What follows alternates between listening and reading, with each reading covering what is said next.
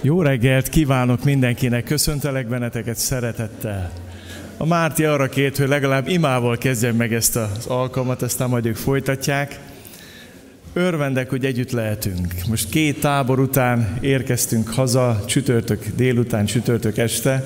Mind a kettőt felettébb megáldotta Isten, és remélem azt, hogy lehetőség lesz a nyár végén, vagy az ősszel arra, hogy ilyen kis képes beszámolót kapjatok, úgy a családos táborról, mint a gyerektáborról. Vasárnap reggel az egyik kedvenc foglalkozása, megmondom mi, az, hogy fél ötkor itt kiszoktam nyitni minden ablakot, és hát ma, amikor kinyitottam, nem nagyon akart az a friss levegő jönni be. Tudjátok, hanem ilyen trópusi párás levegő jött be, és azon gondolkoztam, hogy miért álthatnám az Istent. Miért imádhatnám őt? És elmondom nektek, hogy miért. Nem kell elmenjek Dél-Amerikába azért, hogy megkóstoljam azt, hogy milyen a trópus időjárás, képzétek el. Mások kőkemény pénzeket fizetnek azért, hogy elmenjenek ilyen helyre, nekünk idehozta Isten helybe. Úgyhogy legyünk ezért hálásak, imádjuk őt ezért is, jó? Gyertek, álljunk fel és imádkozzunk. Magasztalunk és imádunk téged, mennyi édesatyánk, ezért a vasárnapért, a te fiad Jézus Krisztus feltámadásának a napjáért. Magasztalunk azért, hogy összegyűjtöttél bennünket, és köszönjük azt, hogy nincs alkalmatlan idő. Te fényes délben, kánikulában ültél le a Jákob kutyához, ott Sikár városa mellett és ott megtérhetett egy samári asszony sok nyomorúságából hozzád, hallhatta az evangéliumot. Köszönjük, Uram, hogy semmi sem leket akadálya te szent lelked munkájának. Imádunk és magasztalunk azért, hogy ma délőtt is cselekedni és dolgozni fogsz köztünk. Uram, köszönjük neked a Varga családot, akik elhozták második gyermeküket, Ádámot, azért, hogy bemutassák neked, hogy felajánlják neked, hogy áldjanak, hogy imádjanak téged. Úgy szeretnénk most bekapcsolódni az ő örömükbe, az ő imádatukba, velük együtt téged imádni és dicsőíteni. És köszönök mindenkit, akit elhoztál, és vallom is hiszem, hogy senki nincs itt véletlen. Mindenki a te akaratodban van itt. Uram, add meg azt a kegyelmet, hogy az Isten tisztelet végére megértse mindenki, hogy miért van itt. Mutasd meg nekünk a te kegyelmedet, Uram. Amen. Foglaljunk helyet. Én is szeretettel köszöntök mindenkit. Az első énekünkben arról fogunk énekelni, hogy dicsérjed reggel jókorán, napfölkeltén és alkonyán, hajnalban, délben, éjjelen, dicsérjed ágyat szüntelen.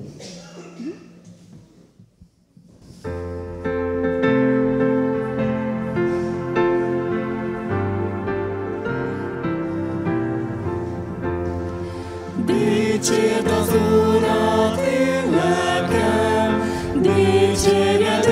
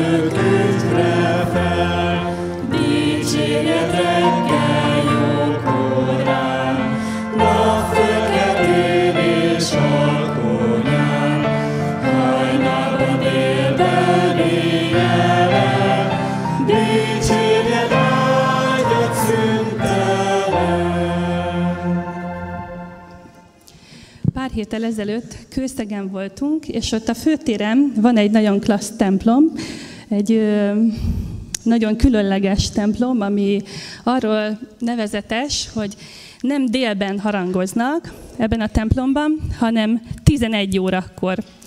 Ez nagyon érdekes volt számunkra, és elmondta ott az idegen vezető hölgy, hogy ennek egy olyan oka van, hogy minden nap szeretnék magukat emlékeztetni a kőszegiek, hogy Isten milyen csodálatosan megvédte őket. Elmesélt a sztorit, hoztam, de ígérem, rövid leszek. Az volt a lényege, hogy volt Jurisics Miklós, aki a várba pár katonával, meg 700 jobbágyjal egy 25 napos ostromot tartott, vissza a törököknek, és mondjuk nagyjából azt mondták, hogy ezer ember volt a várban, és 60 ezer török minimum, akik szerették volna elfoglalni Kőszeg várát.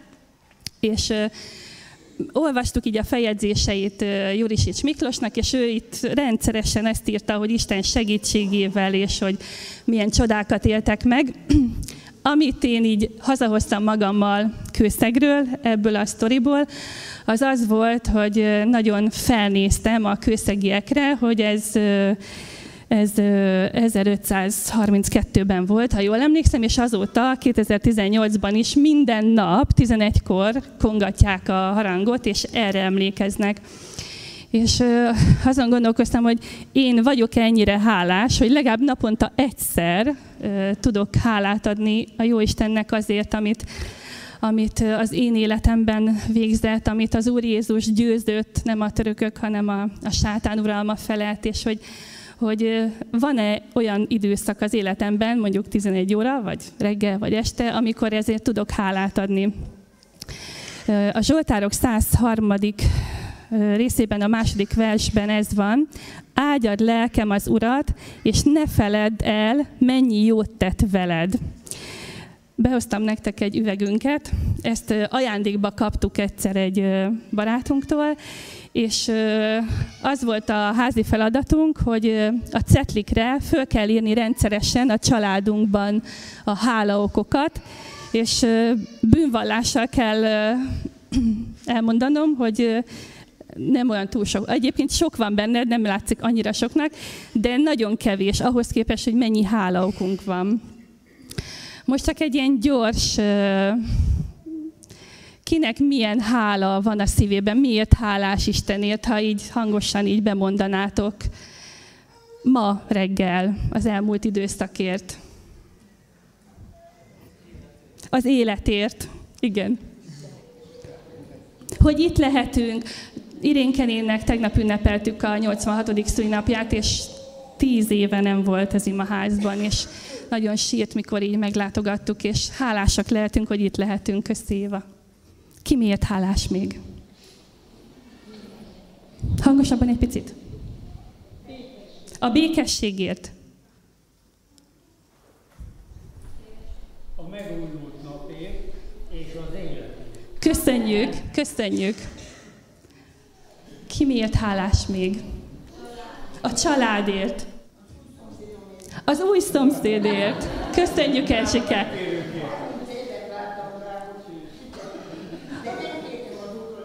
Ajándék, és hálás vagy, köszönjük. A nyáron megtértekért. Valaki? Az esőért és a napsütésért. A gyümölcsökért, finom gyümölcsökért. Szóval nagyon sok mindenért lehetünk hálásak, és, és ezt, ezt kívánom magunknak, hogy áldjad lelkem az Urat, és ne feledd el, mennyi jót tett veled. Még egy ige a 105. Zsoltárból, az 5. vers. Emlékezzetek csodás tetteire, hogy ne felejtsük el, hogy emlékezzünk erre, és hogy, hogy adjunk hálát, dicsőítsük, áldjuk ezért Istent. Bármikor, reggel, délben, este ezt énekeltük, napfölkeltén, napnyugtakor, és ilyen énekeket választottam a hálaadás, a dicsőítés Isten áldásával kapcsolatban. Az első éneket, vagyis a következő éneket, arra ének, arról fogunk énekelni, hogy áldunk, ó Jézus, áldunk, a békesség királya, fennállva énekeljük, aki bírja. thank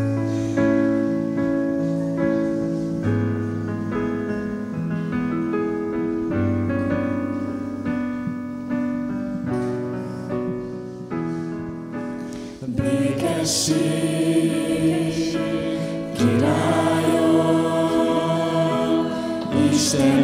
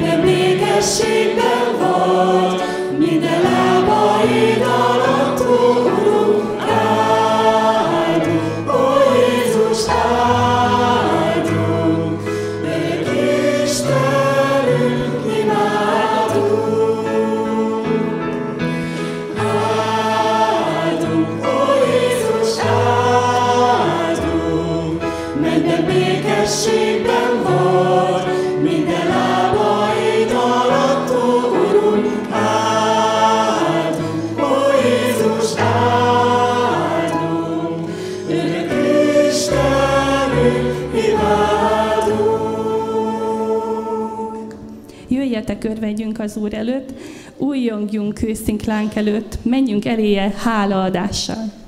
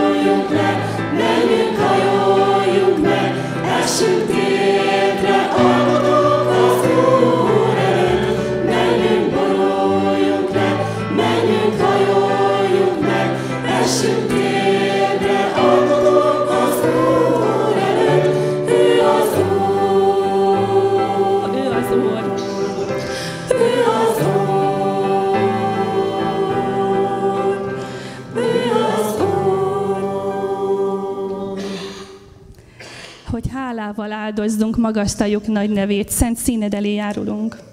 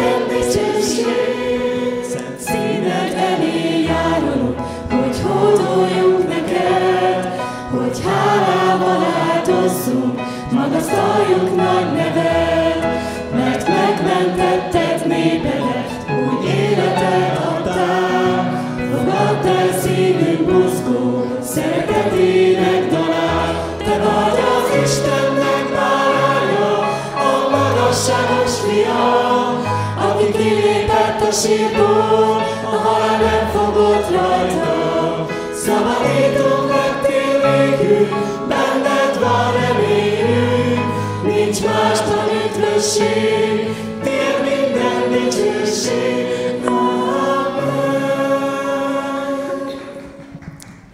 Zengjünk hálát a hatalmas Istennek. Gyere te is velünk az Úr színe elé.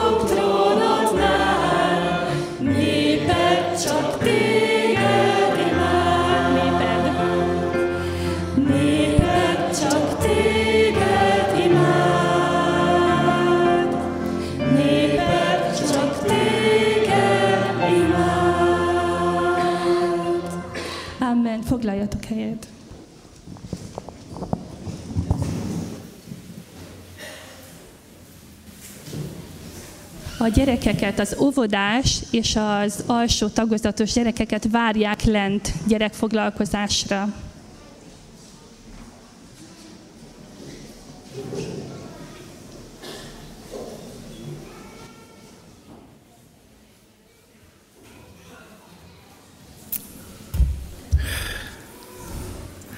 Úgy döntöttem, hogy nem teszem próbára a gyülekezet türelmét. Egyetlen egy üzenet lesz ma, az, ami a gyerekbemutatáshoz kapcsolódó, de hiszem, hogy mindenkinek fog szólni Isten igéje. Hadd köszöntsem nagy szeretettel Varga házaspárt Kornélt, Györgyit, akik elhozták második gyermeküket, Ádám nevű fiúcskájukat hozták el, azért, hogy bemutassák, azért, hogy imádkozzunk, kérjük Isten áldását az életére. Éppen ezért úgy döntöttem, hogy ez az üzenet lesz a fő üzenet, amit megosztok velük és az egész gyülekezettel. Lapozatok a 139. Zsoltárhoz, és a 139. Zsoltárt olvassuk most föl együtt. Ülve hallgassa a gyülekezet, mivel az előbb állt, nyitott szívvel, a 139. Zsoltárt olvassuk föl. A karmesternek Dávid Zsoltára. Uram, te megvizsgálsz és ismersz engem. Tudod, ha leülök, vagy ha felállok, messziről is észreveszed szándékomat, szemmel tartod járásomat és pihenésemet. Gondod van minden utamra. Még nyelvemen sincs a szó, te már pontosan tudod, Uram. Minden öldalról körülfogtál, kezedet rajtam tartod. Csodálatos nekem ez a tudás, igen magas, nem tudom felfogni. Hova menjek lelked elől, orcád elől, hova fussak? Ha mennybe szállnék, ott vagy. Ha holtak hazában feküdnék le, te ott is jelen vagy. Ha hajnal szárnyira kelnék, és a tenger végén laknék, kezed ott is elérne, jobbod megragadna engem. Ha azt gondolnám, hogy elnyel a sötétség, és éjszakával lesz körülöttem a világosság, a sötétség nem lenne elég sötét neked. Az éjszaka világos lenne, mint a nappal, a sötétség pedig olyan, mint a világosság.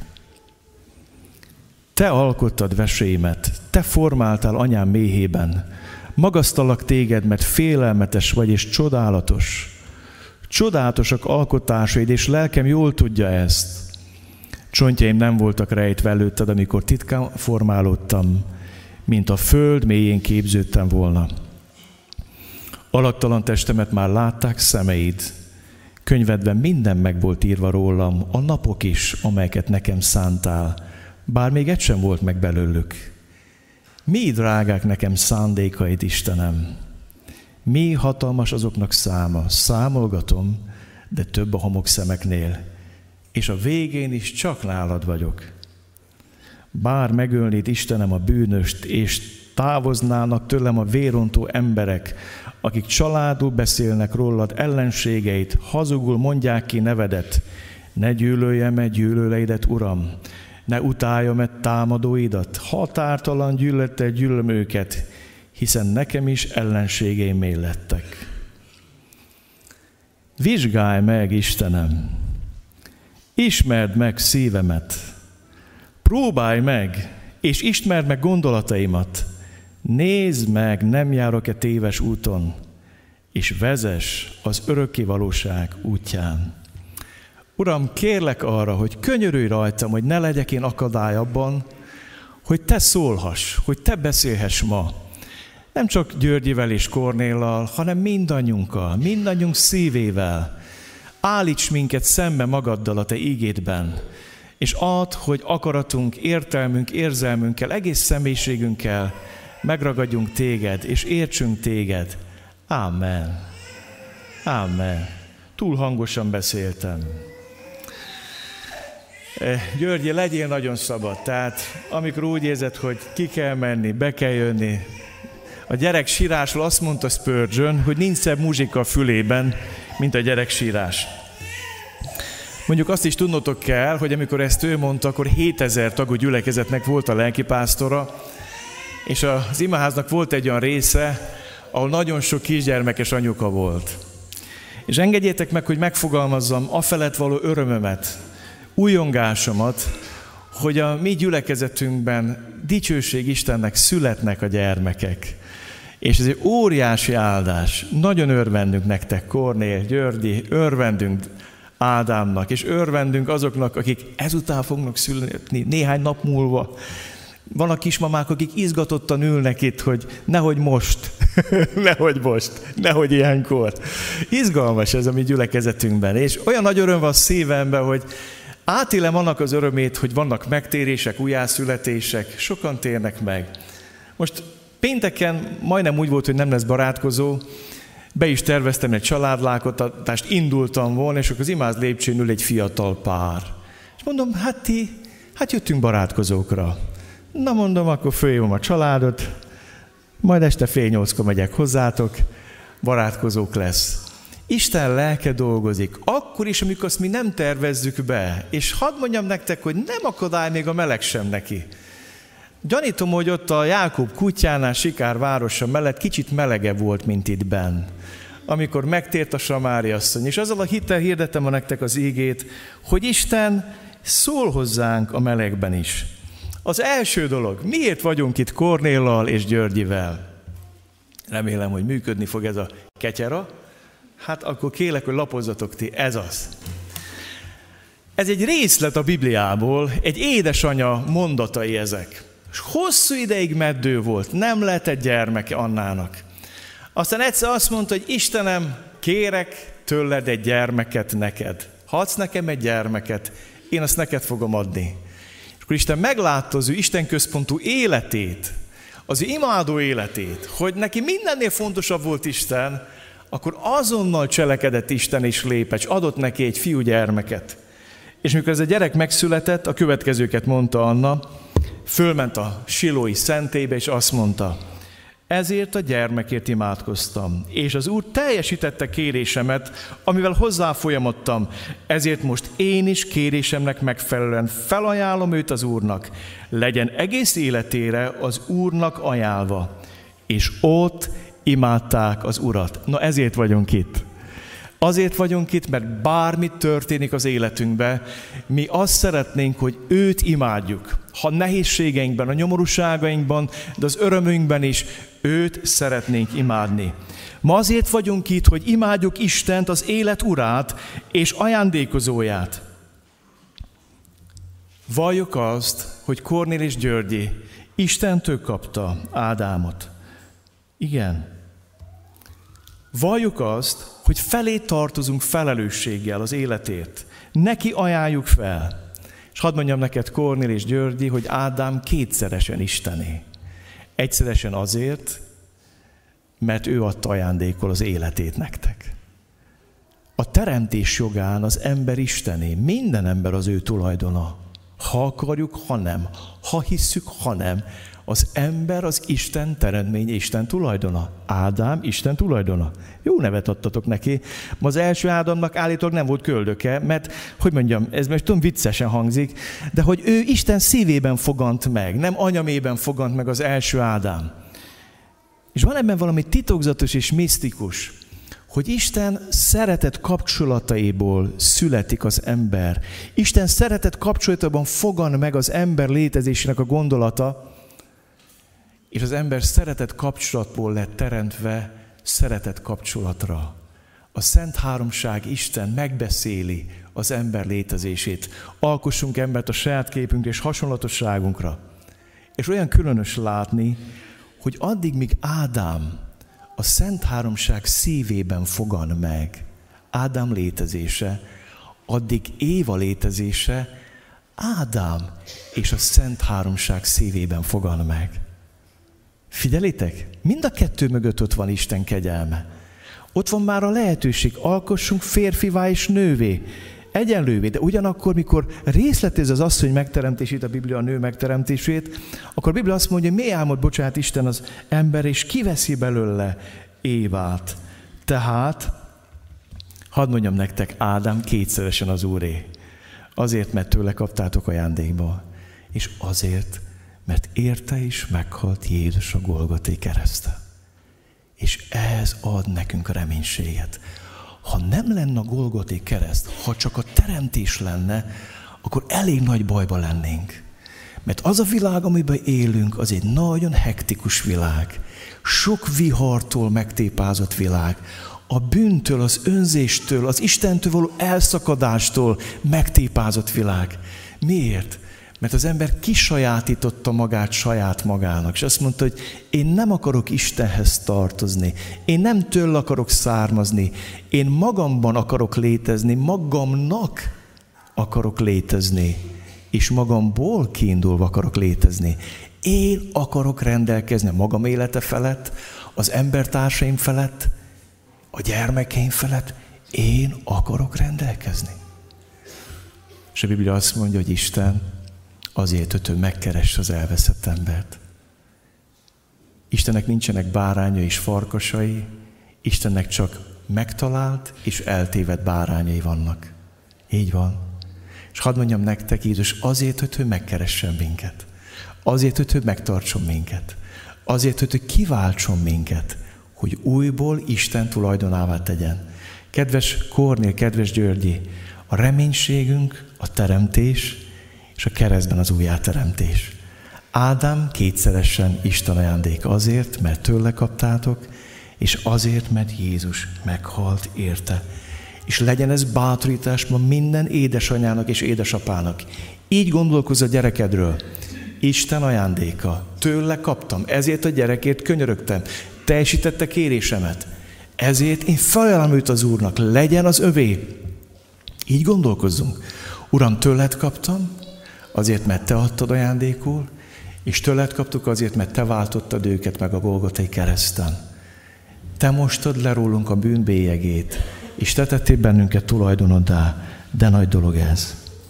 Most megyek a 139. Zsoltárt, és nem kronológiai sorrendbe veszem, pontosabban kronológiai sorrendbe veszem, tehát nem a versek sorrendjébe fogom venni a Zsoltárt. Hoppá, rosszul lapozok, így van. Hú, ha ebből nem sokat látok, akkor olvasom, jó? Olvasom eh, időrendi sorrendben a Zsoltárt. A 13. verstől. Te alkottad veséimet, te formáltál anyám méhében. Magasztallak téged, mert félelmetes vagy és csodálatos. Csodálatosak alkotásid, és lelkem jól tudja ezt. Csontjaim nem voltak rejtve előtted, amikor titkon formálódtam, mint a föld mélyén képződtem volna. Alaktalan testemet már látták szemeid. Könyvedben minden meg volt írva, a napok is, amelyeket nekem szántál. Bár még egy sem volt meg belőlük. Mi drágák nekem szándékaid, Istenem, mi hatalmas azoknak száma, számolgatom, de több a homok szemeknél, és a végén is csak nálad vagyok. Isten az élet forrása. Dávid azt mondja, a létezésem mögött ott van Isten. És szeretném nektek elmondani, hogy volt egy nagyon megrázó élményem, itt van éppen a Nimród, egy gyógyszerés és orvosta hallgató konferencián voltam egyszer Gödöllőn, ahol keresztény fiatalok jöttek össze, és meghívtak lelkipásztorként, ott voltunk Keter Révész Árpáddal, de meghívtak nagyon komoly szakembereket. Ott volt Magyarország egyik vezető genetikusa. Hát én is hallgattam ezeket az előadásokat, amennyire értettem én, hát valamennyit megértettem. Volt egy elég hátborzongató előadás, ami arról szól, hogy a jövő útja az, hogy megszerkeztik az embereknek a genetikai térképét, és majd lehet olyan az, az idő, amikor a biztosított társaság bekéri a te genetikai térképedet, és eldönti, hogy mekkora kockázatot vállal érted a te genetikai térképed alapján.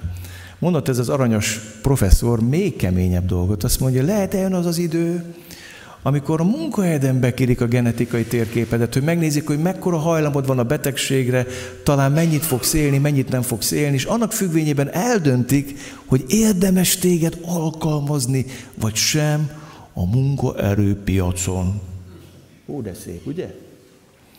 Hát mikor úgy hallgattuk ezt az eladást, közben nézegettem, azért szeretem nézni az embereket, van ilyen rossz tulajdonságom.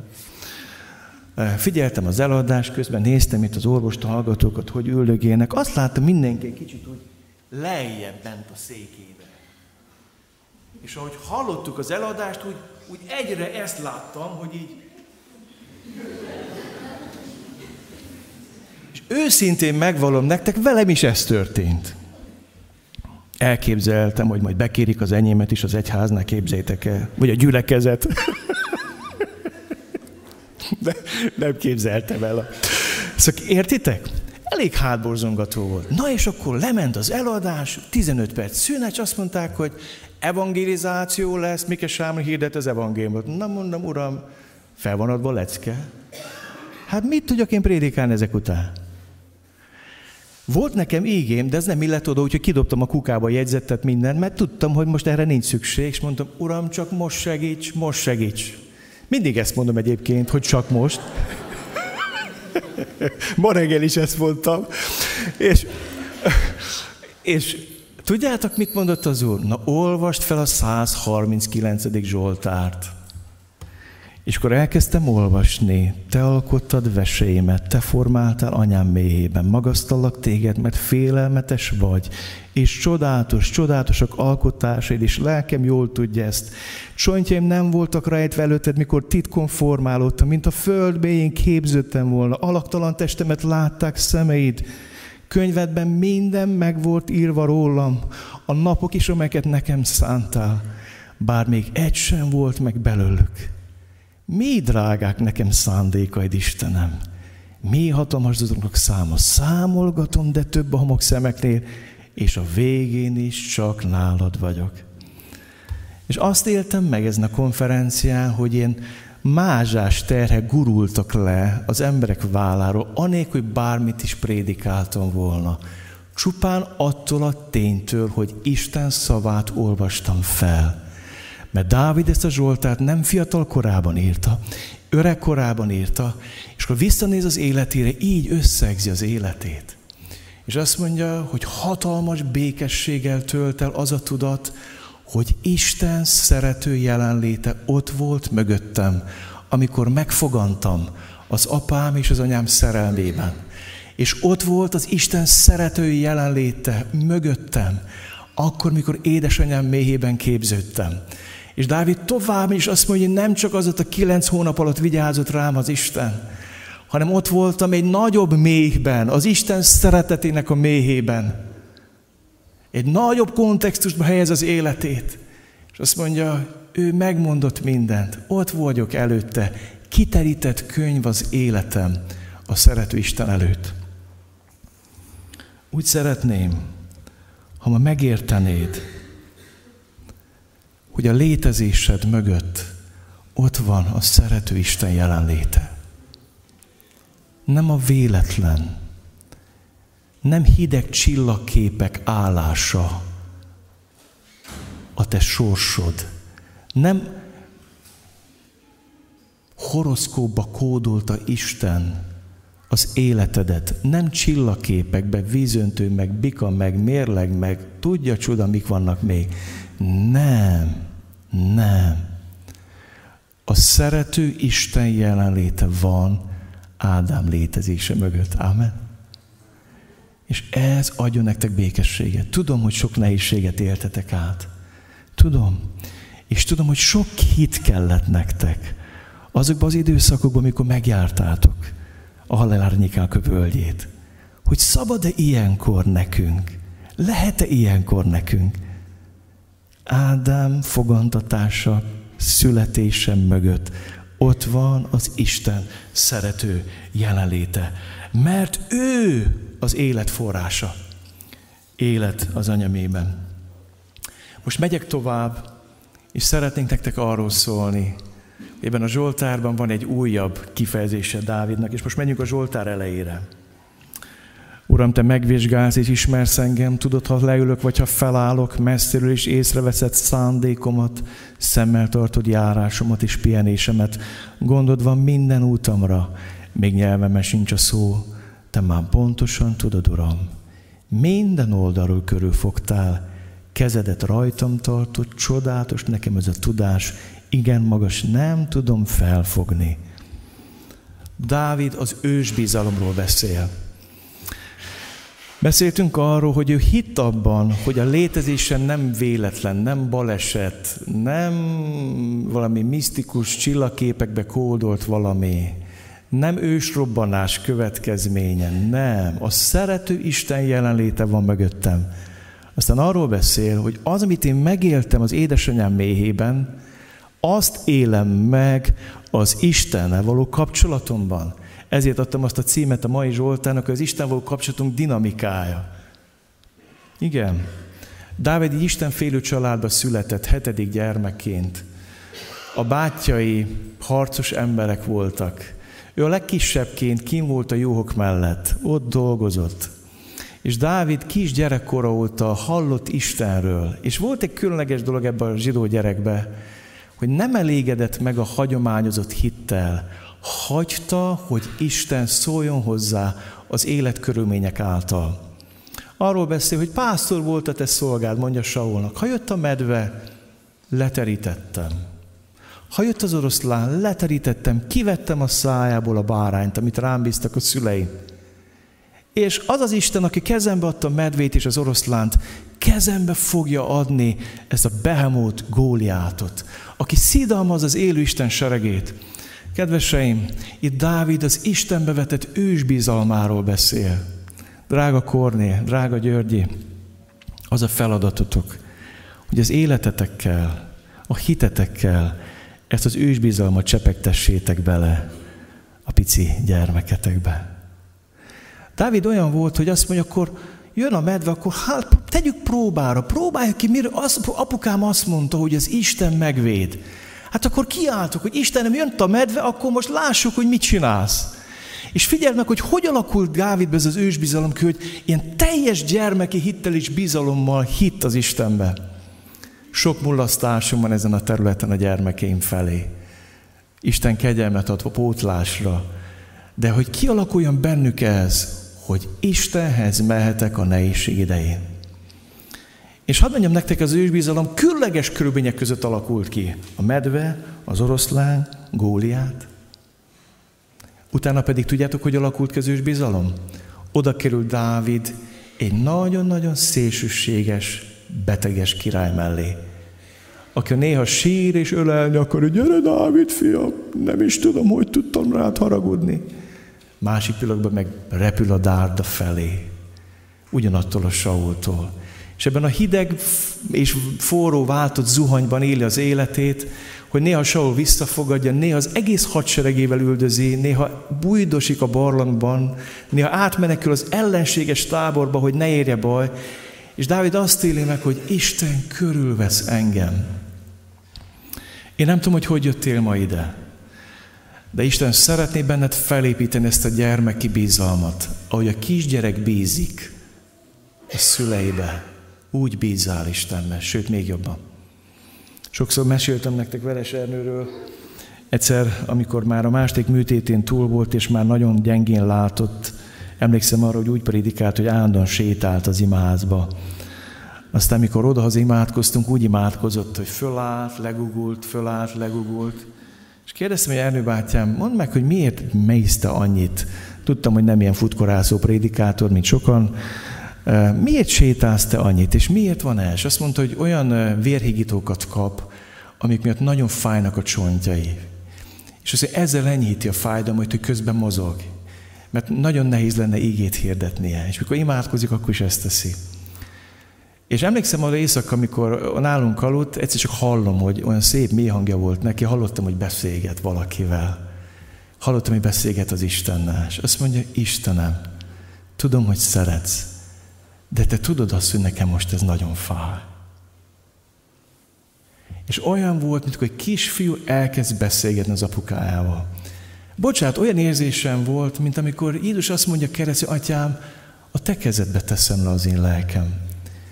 Ez a bizalom, ez a gyermeki őszinte bizalom, amit meg kell tanulnunk az Isten felé, hogy elhiggyük a mindenféle próba között is, hogy ő a szeretetével ott van mögöttünk, mellettünk az életünkben. Ősbizalom. Körülzártál. Kezedet rajtam tartod. Minden oldalról. Sokszor mondtam azt, hogy Héber nyelvben az írgalom és az anyamé ugyanazzal a szóval van kifejezve. És Dávid azt mondja, köszönöm, Uram, benned mozgok. El tudod ezt mondani? Menjünk tovább. Hűha, azt mondtam, hogy gyors leszek. Következő szakasz. Hova menjek lelked elől, orcád elől, hova fussak? Ha mennybe szállnék, ott vagy. Ha holtak hazába feküdnék le, te ott is jelen vagy. Ha hajnal szárnyra kelnék, és a tenger túlsó végén laknék, kezed ott is erlénre jobbod megragadna engem. Kedveseim, szeretném azt nektek elmondani, hogy minden hívembert kísért az, hogy felnőjön az Istennel való kapcsolatába.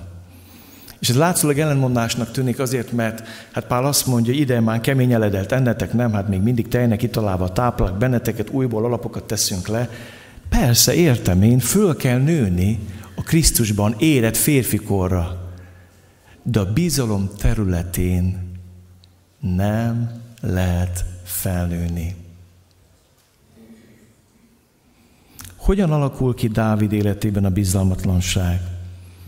Képzeld, az az ember, aki úgy éli meg az életét, hogy Isten, mint az anya még körülvesz engem, ha, gáv, ha medve jön, ha oroszlán jön, ha góliát jön, ha Saul jön, ha szeret, ha gyűlöl, ha csapdát állít, Isten ott van, ott van körülzár, vigyáz rám, a pusztában, a barlangban, a filiszteusok táborában, ott van az Isten. Aztán történik valami Dávid életébe. Elbukik. Elbukik. Bizalmat veszt Istenben. Az történik, hogy meglátja Betsábét, a szomszéd asszonyt, és nem megy el háborúba, és belesik a paráznasság, a házasságtörés bűnébe.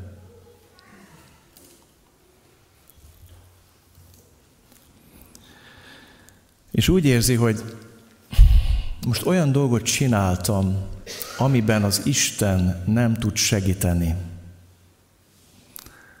Nagyon röviden úgy tudnám nektek elmondani, hogy mindannyian szenvedünk Dávidnak ebben a bűnében.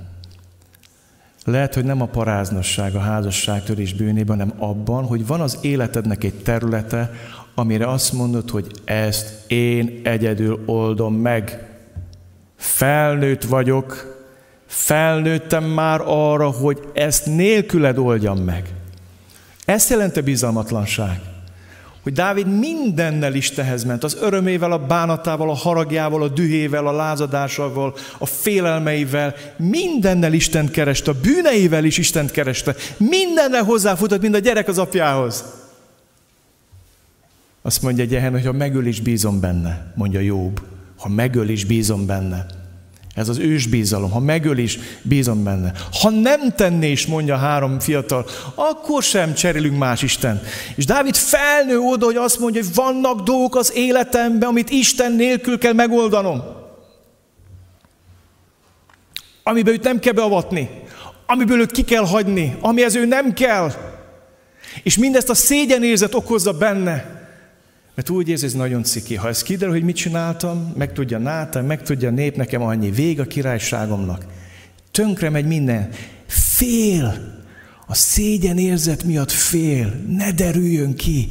Van egy terület az életének, amiből Isten ki akarja hagyni, amit nélküle szeretne megoldani. És hadd kérdezem meg, a te életednek vannak-e most ilyen foltjai, hogy eljössz persze, jó, baptistaként itt vagy, és imádod az Urat, és itt vagy az Isten tiszteleten, de hadd kérdezzem meg, vannak-e most az életednek olyan sötét területei, amiből Isten kihagytad? Ahol nem bízol benne? Nagyon sok híve ember azt mondja, mindenben bízok az Úrban, csak a pénzügyemet ne vegye kézbe. Azt majd én, meg a magánbankárom, meg nem tudom mi, meg majd ő, majd úgy megoldjuk nélküle. Abból hagyjuk őt ki. Ezt akart a gazdag ifjú. Követlek, uram, üdvözülni akarok, mindent akarok, csak ehhez a területhez ne nyúj hozzá.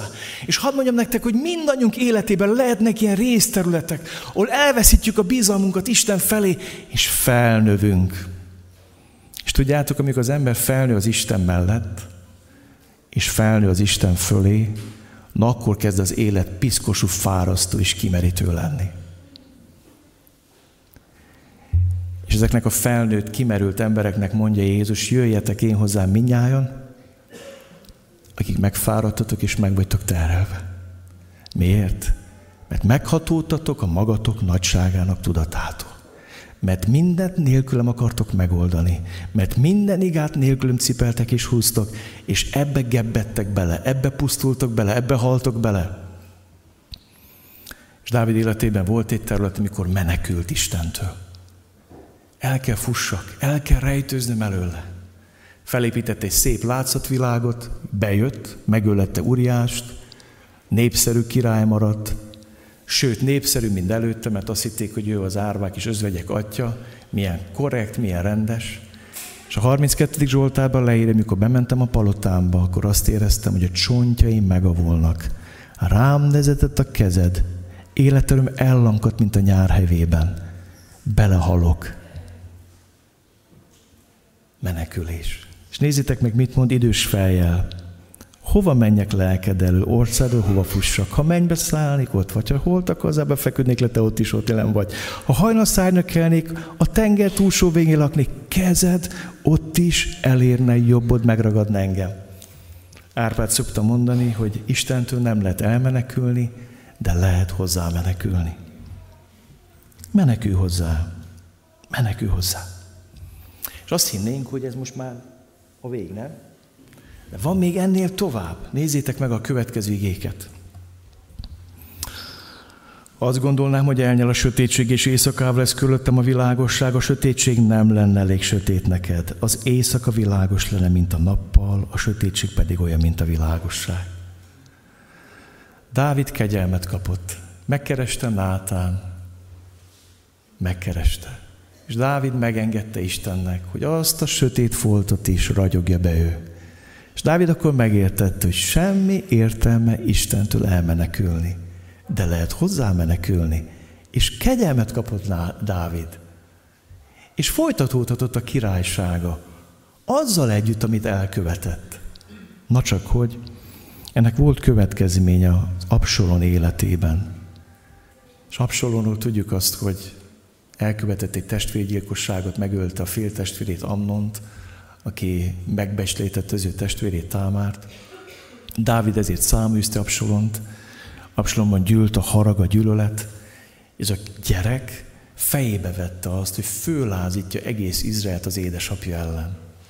Hát ez egy kemény történet. Tehát itt nem arról van szó, hogy nincs megtérve a lelki pásztor gyereke, nem. Itt arról van szó, hogy a király fia meg akarja ölni a királyt. Képzeld el ezt a sötétséget, ezt a félelmet, ezt a szégyent, mikor Dávid hamut szór fejére, és úgy megy, menekül Jeruzsálemből, mert Absalon hadseregei jönnek, körülveszik a várost, és Dávidnak menekülnie kell a királynak a királyi városból. És erre azt mondod, hogy na ennél már nincs lejjebb, ugye? Hát ennél már nagyobb sötétség nincs. Ennél lejjebb nem lehet jutni. És Absalon azt olvassuk, hogy elég brutális dolgot csinál, összejön Dávid másod feleségeivel, ezzel akarja tudtár adni az apjának, hogy apám, komolyan gondoltam, hogy meghalsz, és neked nincs többet mit keresni Jeruzsálembe. Én nem tudom, hogy ennél mélyebbre lehet jutni egy embernek a világon. Sötétség. Erre énekünk is van, amikor teljes sötétség borul rám, és kialszik minden fény. Elhagy minden remény, a sötétség, értitek? mikor vágni lehet a sötétet. És nézzétek meg, hogy emlékszik Dávid erre az időszakra. Ha azt gondolnám, hogy elnyel a sötétség, és éjszakával lesz körülöttem a világosság, a sötétség nem lenne elég sötét neked. Az éjszaka világos lenne, mint a nappal, a sötétség pedig olyan, mint a világosság. Úgy szeretném ezt nektek odaadni evangéliumként. Korné. Világosság. Nincs olyan sötétség az Isten megjelenik. Teljesen mit, mit, mindegy, hogy mit csinál Absalom. Isten ott van, és a sötétségből mi lesz? Világosság. Nem tudom, ki van itt most közletek úgy, hogy úgy érzed, hogy itt már minden összecsapott a fej. Ennél lejjebb már nem lehet jutni. És azt mondja Dávid, mentem, és Sime jött, és köpködött, és szidalmazott, és azt mondta, hogy, hogy döfjem le, és mondtam, ne döv le, ne döv le. Ha Isten mondta neki, hogy szidalmazza királyt, szidalmazza. És megy Dávid előre. És átéli azt, hogy újból király lesz. Igen. Még két dolgot mondok el most már csupán címszavakba, hogy érzem én is, hogy trópus van. A következő szakasz ebben a Zsoltárban olyan nehéz, mert, mert úgy tűnik, hogy hát ez azért mégiscsak sok a Bibliában, mit is keresnek ilyen szavak. Bár megölnéd Istenem a bűnöst, a távoznának tőlem a vérontó emberek, akik családul beszélnek rólad ellenségét, hazugul mondják ki nevedet. Ne gyűlöljem meg gyűlölőidet, Uram, és ne utálj meg támadóidat. Határtalanul gyűlöttel gyűlöm őket, hiszen nekem is ellenségeimé lettek. Hogy mondhat ilyet egy király, aki annyi szépet írt eddig, nem? Hadd mondjam ma nektek, drága testvéreim, hogy szeretem a Zsoltára könyvét azért, mert belekerülnek ilyenek is. A hív emberének is vannak érzelmei. Nem? Nem? Nekünk nincs. Csak szintiszta, mennyei, béke, hon, rezgünk, lebegünk, mint a keletiek, ugye? Nem. Dávidnak vannak érzelmei. Hát képzeld el, hogy érezte magát, mikor meglátta Góliátot? Hogy érezte magát, mikor tíz éven át fárasztott őt Saul a féltékenységével? Hát miket élt meg ez az ember? Ott volt a kezébe, és nagyon érdekes, kiborítja az érzéseit Isten elé.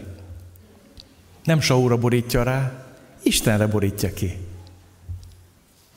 Nem Saul töli meg. Hogyan emelném fel az Úr felkentjére a kezem? Nem, nem tehetek ilyet. De Istennek ki mondja, hogy Úr, most már sok, most már elég. Hát ne, hát ne. És hadd mondjam neked, hogy a hív életnek van ilyen része. Öns ki az Isten elé. Azt mondja, mind a vizet öns ki a szívedet az Úr elé. És mindazt, ami benne van. Nem mondd azt, hogy ja, ezt cikk, ezt nem mondom ki az Úrnak, mert ez előtt is szégyelem. ki mondja? Ki jön belőle? Feltör belőle? Sokkal jobb, ha őszintén kimondod. Sokszor látok ilyen áll kereszténysége, ezt tudjátok, hogy ó, mi hívők nem haragszunk, ó, mi, mi, és nyel szegény, nyel, nyel, és csak robban egy nagyot. És sok, sok hívember azért jár így, mert, mert nem mondja ki. Feleségem el tudná nektek mondani, néha lelki folyamatok miatt, amik zajlanak a gyülekezetben, indulatok vannak benne. El tudná nektek mondani. Indulatok. Harag. De mindig elmegyek oda, és elmondom az úrnak, és azt mondom, uram, bocs, Tudod, hogy, hogy szeretem. Tudod, de látod, hogy lázad ellened. Látod, hogy szembe megy veled. Uram, felháborít, amit csinál. Igen, megérezte a kicsi is, hogy miről beszélek, milyen érzékeny a lelk. Érted? Vannak őszinte érzelmei Dávidnak. És most már tényleg a vége jön, utolsó szakasz. A Zsoltár vége. Szeretem Dávidot azért, mert miután kimondja az érzelmeit, a Zsoltár úgy fejeződik be, hogy visszatér a bizalom talajára. Ő is érzi, hogy valami nincs rendben. Itt olyasmit böfögtem fel, gondolja Dávid, ami hát jött, kijött. És a Zsoltárt azzal fejezi be, vizsgálj meg Istenem, ismerd meg szívemet, próbálj meg, ismerd meg gondolataimat, nézd meg, nem járok-e téves úton? Figyeled? Ő is érzi, hogy most valami történt itt a lelkemben, van valami. És azt mondja, vezes az örökké valóság útján. Na ez a bizalom. Ez az érett bizalom. Van az ős bizalom. Van a menekülés. Van sötétség. Annyi minden van az életünkben, nem az a baj, hogy ezek vannak. A baj az, ha nem tudunk visszatérni ebbe az állapotba. Dávid azzal sumáz a Zsoltát, hogy Uram, eljutottam most oda, hogy kérlek téged, te foglalkozz az én szívemmel. Vizsgálj meg, Istenem. Ismerd meg szívemet. Tesztelj. Próbálj meg. Becsaptam már magam. Becsaptam már mást. Kérlek, tesztelj, Uram Teszteld az érzéseimet, teszteld az egész lényemet, te foglalkozz a szívemmel. Ismerd meg gondolataimat, érzelmeimet, ismerd meg gondolataimat. Kedveseim, ez azok a területek, ahol nagyon támad a sátán ma. Ó, hány meg hány házasságot kikezdett a sátán érzelmek területén. Hány meg hány hívőt kikezdett a sátán a gondolkodás területén. És azt mondja, Dávid, foglalkozz a szívemben az érzelmeimmel, mert becsaptak már nem egyszer. Kérlek, foglalkozz az értelmemmel, a gondolataimmal, mert azok is becsaptak. Kérlek, próbálj meg, tesztelj, futtasd végig rajtam a programodat, a tesztelő programodat, a, a víruskeresőt. Kérlek, hogy csinálj velem valamit, Uram. Nézd meg, nem járok a téves úton. Ott van benned ez a keresés. Ez a, ez a gyermek őszintéség, Uram, te, te foglalkozz velem. Tudjátok, olyan szomorú, azért nehéz nekünk a hívő élet, mert mi ebben nem bízunk meg Isten, nem? Majd én foglalkozok magammal. Elmegyek az egyéni lelki gondozom, a pszichológusomhoz, majd a foglalkozik a lelkemmel, meg a szellememmel, majd ő turkál benne, majd ő, majd ő. Nem! Menj oda az Istenhez, és mondd meg, Uram, az ígéddel futtasd végig az gondolataimat. Vizsgáld meg a szívemet. Tesztelj engem! Nézd meg, nem járok a téves úton. Mert ha ezt teszed, nagyon sok bukástól meg fog téged Isten őrizni. De felnősz oda, hogy majd én, majd én magammal, majd ő, majd ő, majd ő, félre fognak vezetni. Néha jó szándékú testvérek is. Néha nagyon meg tudok döbbenni, hogy úgynevezett szellemberek mennyire sötétek tudnak lenni. Hogy ott van az ége, verik ki a szemüket.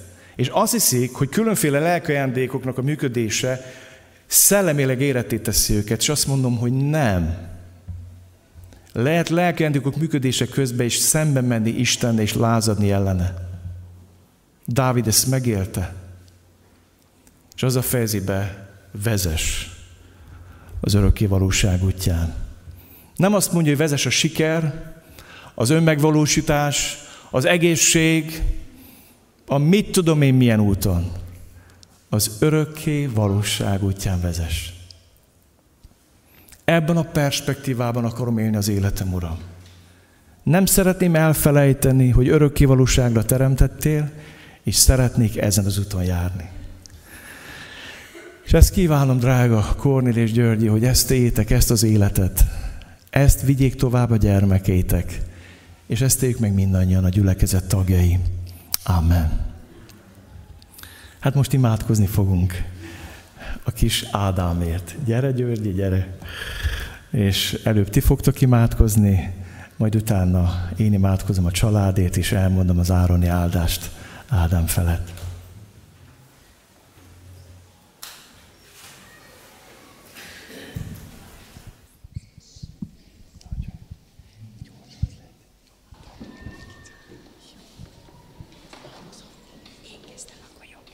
Köszönöm, mennyei atyám, hogy nagyon szeretsz bennünket. Köszönöm, hogy megváltottál bennünket, köszönöm, hogy megalkottál bennünket, és a család, ezzel a családdal áldottál meg bennünket. Köszönöm kis Ádámkát, Debórát, Kornélt, és kérlek mindannyiunkat te áldj meg, hogy teljes szívünkkel neked éljünk ebben az életben. Köszönöm, hogy meghallgattál. Amen.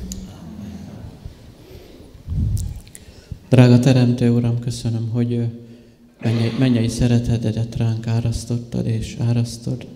Köszönjük, hogy feltételek nélküli ez és örökké való. Köszönjük, hogy avval a mennyei ajándékkal, ami az egyik legnagyobb megajándékoztál, egy kisfiúval, egy kislány után. Köszönjük, Atyánk, és segíts, hogy ezért is, és minden csoda dolgodért neked való engedelmességben és az igéidet megcselekedve tudjunk megélni a gyermeknevelést és az életünk minden területét. Örökké való atyánk áldunk, és segíts, hogy legyünk mi is, ahogyan Te, Úr Jézus, a világ világossága. Segíts, hogy abban járjon majd Ádámka is, és imádkozom, hogy különösen vezéreld majd az ő értelmét, gondolatait, Uram, hogy ne járjon ő se soha a téveigés útján, őrizd meg ettől, és az egész családot, Uram, és köszönjük a születés csodáját, Uram, amit emberileg nem is tudunk felfogni. Légy áldott örökké való szerető Urunk, kegyelmességedért, irgalmasságodért, és valóban vezess bennünket, és mindannyiunkat az örökké valóság útján, a Te Szent Fiad Jézus nevében. Ámen. Menj, Atyám, imádlak Téged, Kornélért, Györgyért, Deboráért, és most Ádámért, az új életért, amit tőled kaptak. Imádlak téged, Uram, hogy megajándékoztad őket egészséges gyermekkel és élettel. Áld meg őket, mint szülőket, erősítsd meg őket. Olyan jó volt látni ebből a Zsoltárban, ma annyi minden megtörtént és beteljesedett rajtuk. Úgy szeretném, hogy ragyognál az életükben. Kérlek, hogy takard be őket a te véreddel, Jézus. Áld meg Ádámot, ott, hogy amikor felnő, értelme bomladozik, hadd ismerjen meg téged. Hadd tudja meghallani az evangéliumot. Legyen ő a te szolgád. Hadd ismerjen meg Jézus téged, a második Ádámot, a benned levő kegyelmet, megbocsátást, irgalmat. Áld meg ezt a családot, és őrizd meg, Uram. Amen.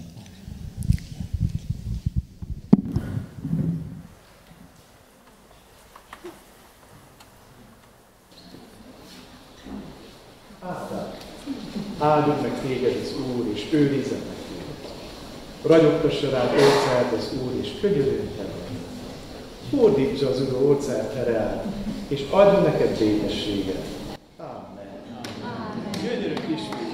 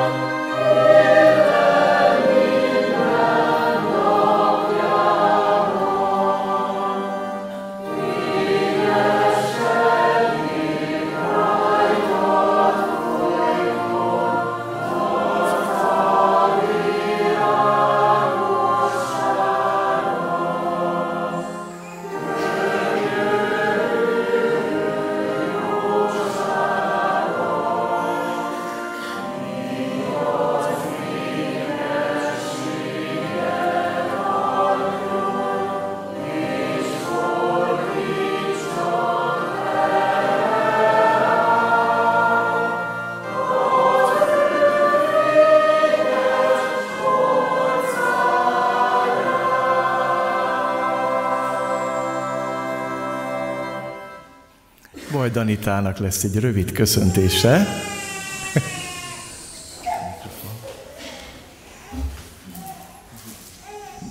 Kedves Györgyike és Kornél, nagyon sok szeretettel köszöntünk benneteket a gyülekezet nevében. Nagyon örülünk a gyönyörű kis Ádámnak, és csatlakozni szeretnék röviden Sámuel üzenetéhez, hogy én is azt kívánom nektek, hogy tényleg ilyen gyermeki bizalommal tudjátok a gyereknevelésnek a szép nagy kihívását is a jó Istennel megélni. Egy igét hoztam nektek, egy nagyon rövidet, amit nagyon szeretek, a Zsoltárak 87. rész 7. versét. Minden forrásom belőled fakad. Azt hiszem, hogy nem is kell túl sok mindent mondanom ehhez a dackorszaktól a kamaszkoron át, minden időben, minden nap olyan jó ez a tudat, hogy nem hagyott minket a jó Isten magunkra, hanem mindenért jöhetünk ő hozzá. Ő ad nekünk türelmet, ő a forrása a bölcsességnek, a szeretetnek, és bátorít arra is, hogy folyamatosan hordozzuk imában a gyerekeinket, még egy igét olvasok ehhez. Önts ki szívedet, mint a vizet az Úr színe előtt. Emelt föl kezeidet gyermekeid életéért. Azt kívánom, hogy ezt tudjátok folyamatosan tenni, és kívánjuk azt, hogy egyszer majd elmondhassátok, hogy én és az én házam népe az Urat szolgáljuk. Sok szeretet.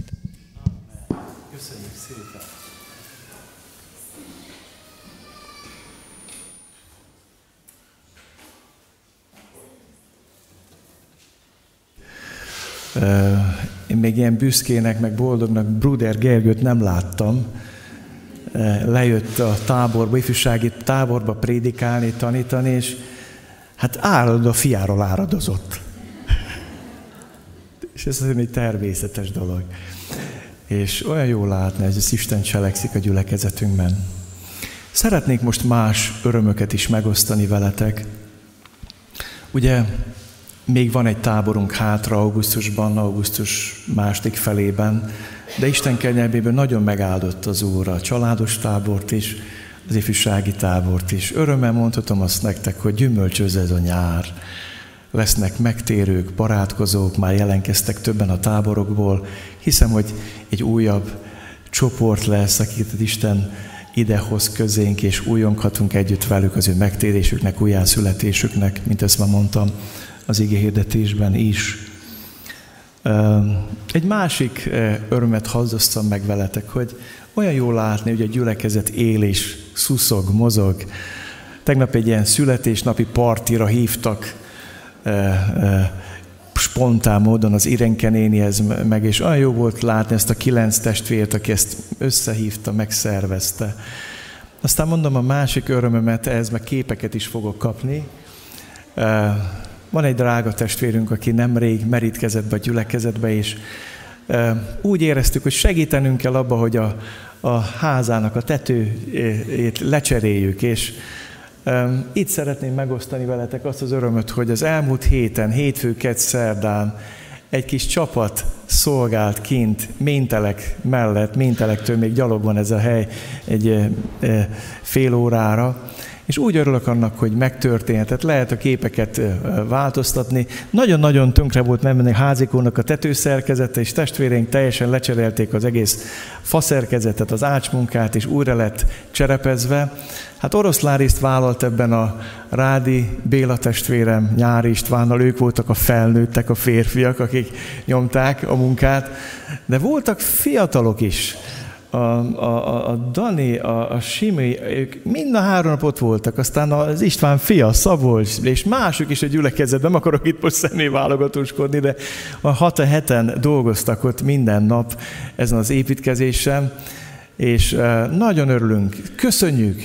Én azt hiszem, hogy akik elmentetek dolgozni, ti vagytok a legboldogabbak. Azért, mert részt vetettek valamiben, és úgy hiszem, hogy Anita is boldog, és örülünk veled együtt ennek a kis lehetőségnek, hogy segíthettünk, úgyhogy ez is egy lehetőség. És hadd mondjam nektek azt, hogy a gyülekezetben egyre nagyobb hangsúlyt szeretnénk fektetni a gyakorlati szeretet kifejezésére, hogy együtt eh, szolgáljunk egymás felé, és figyeljünk oda egymásra, segítsük egymást, támogassuk és bátorítsuk egymást. Köszönöm mindazoknak, akik részt vettek ebbe. Nagy Géza testvér segített a koordinálásában ennek, aki itt dolgozik az imaházunknál, és jó volt látni, hogy győzelemre ment ez a terv is, ez a projekt is. És akkor mielőtt vége lenne az Isten tiszteletnek, hadd ismételjem meg azt, amit ma két hete mondtam, elmondom itt újból. Ma egy nagyon fontos döntésben leszünk együtt az Isten tisztelet után a gyülekezet tagjaival. Isten úgy vezetett engem személyesen, aztán a gyülekezet véneit teljes egységben, később pedig a gyülekezet előjáróit, hogy úgy látjuk, hogy nem, hogy időben, inkább azt mondom, hogy elkésve, de szeretnénk eh, egy szolgálatot megerősíteni a gyülekezetünkbe. A, a vertikális, az Isten központi gyülekezetnek az egyik jellemzője az élő, buzgó, intenzív imádat. Itt az Isten tiszteleten is, meg az életünkkel is. De nagyon fontosnak tartjuk. És hálásak vagyunk az Úrnak azért, hogy Révész László testvérünk sokáig önkéntesként végezte ezt, sokszor nagyon kimerülten és fáradtan az énekzenei iskola feladatai mellett. És kaptuk ezt a vezetést, látást Istentől, hogy mi lenne, ha felszabadítanánk őt arra, hogy teljes időben itt szolgáljon, és óradó tanárként dolgozzon. Tehát fordítsunk a kockán, eddig az erre nagy része a Kodály Zenének iskolához ment, most fordítanánk, hogy ide Isten dicsőségére használja az ajándékait, és nyilván óradó tanárként két napot fog tanítani eh, orgona és zongora tanárként az énekzeneiskolában, de nagyon fontosnak tartjuk azt, hogy a gyülekezetben az imádat, a dicsőítés szolgálta megerősödjön. Az is elmondtam nektek két hete, hogy az, hogy ebben a gyülekezetben nem, nem engedte meg Isten, hogy generációs szakadék legyen, és ez általában a zene mentén szokott kirobbanni a gyülekezetekben, abban őt erőteljesen használt az Isten. Az, hogy szeretetben és békességben él együtt fiatal és idős generációban, gyülekezetben, egymást tisztelve, nem legyőzni akarva, abban őt igen-igen használt az Úr. Nyilván szentleg csodája volt ez, de hálásak vagyunk ezért. És az ő feladata az lesz, hogy énekeket dolgozzon fel, kottázzon, az énekkart bevonjuk minél intenzívebben, hogy közös imádatba, dicsőítésbe. Feladata lesz az, hogy hangszereseket tanítson, a következő nemzedéket fölnevelje, kinevelje, részt vegyen az ifjúsági alkalmakon szombatest, ott is a dicsőítést megerősítse. Feladat lesz az, hogy tanítson, akár énekelni, akár zongorázni fiatalokat. Szeretnénk úgy szolgálni jövőben, hogy két billentyűs legyen beállítva itt a szolgálatba, hogy azok, akiket tanít, azok megbátorodva mellette tudjanak felnőni, és tudjon ez a szolgált megerősödni. Hiszük és valljuk, hogy az Úrtól kaptuk ezt a látást, vezetést, de azt is hiszük és valljuk, hogy ez nem előjárósági döntés csupán. Az ige azt mondja, hogy az egész gyülekezet fölismerte Pálban és Barnabásban, Eh, az ajándékot, és az egész gyülekezetnek sugott a Szentlélek. Úgyhogy most ma az Isten tisztelet után lesz egy rövid tanácskozásunk, ahol ezt eh, eh, a gyülekezet ebbe a döntésbe bekapcsolódik, és így kérek minden tagot, hogy kérlek, vegyétek komolyan, a meleg ellenére sem menjetek el, nagyon rövid lesz, tehát nem lesz hosszú az egész, de maradjatok itt. Azt javaslom, hogy a záróének után legyen egy 5 perces pici szünet, mindenki mozduljon meg, picit megjáratjuk a levegőt a terembe, és a tagokat kérem nagy szeretet, hogy maradjanak itt. Aki például nem gyülekezeti tag, és szeretne még beszélgetni, kávézni, itt egy kicsit fölmenve az ifjúsági térbe van lehetőség arra, hogy ott legyetek, elfogyasszátok ezt, szeretettel hívunk benneteket oda, nem kell elsietni. És mindenkinek köszönöm, hogy a trópusi időjárás ellenére kitartott az Isten tiszteleten. Balázs, mondjad? A kezdi apáskultáborral kapcsolatban szeretném hirdetni, hogy most már lehet, kellene fizetni a, részvételi díjat nálam a Isten tisztelet után. Köszönjük szépen, Balázs! Van-e más hirdetni való? Üdvözöljük Norvégiába hazatért testvéreinket! És minden ön, akik jöttetek, az Úr áldását kívánjuk az életetekre. Gyertek, énekünk állva egy éneket, ezzel az is szolgáljuk az Urat. Gyülekezetben az adakozás az egy lehetőség, önkéntes, nem kötelesség, hanem lehetőség. Ezzel is módunk van szolgálni Istent.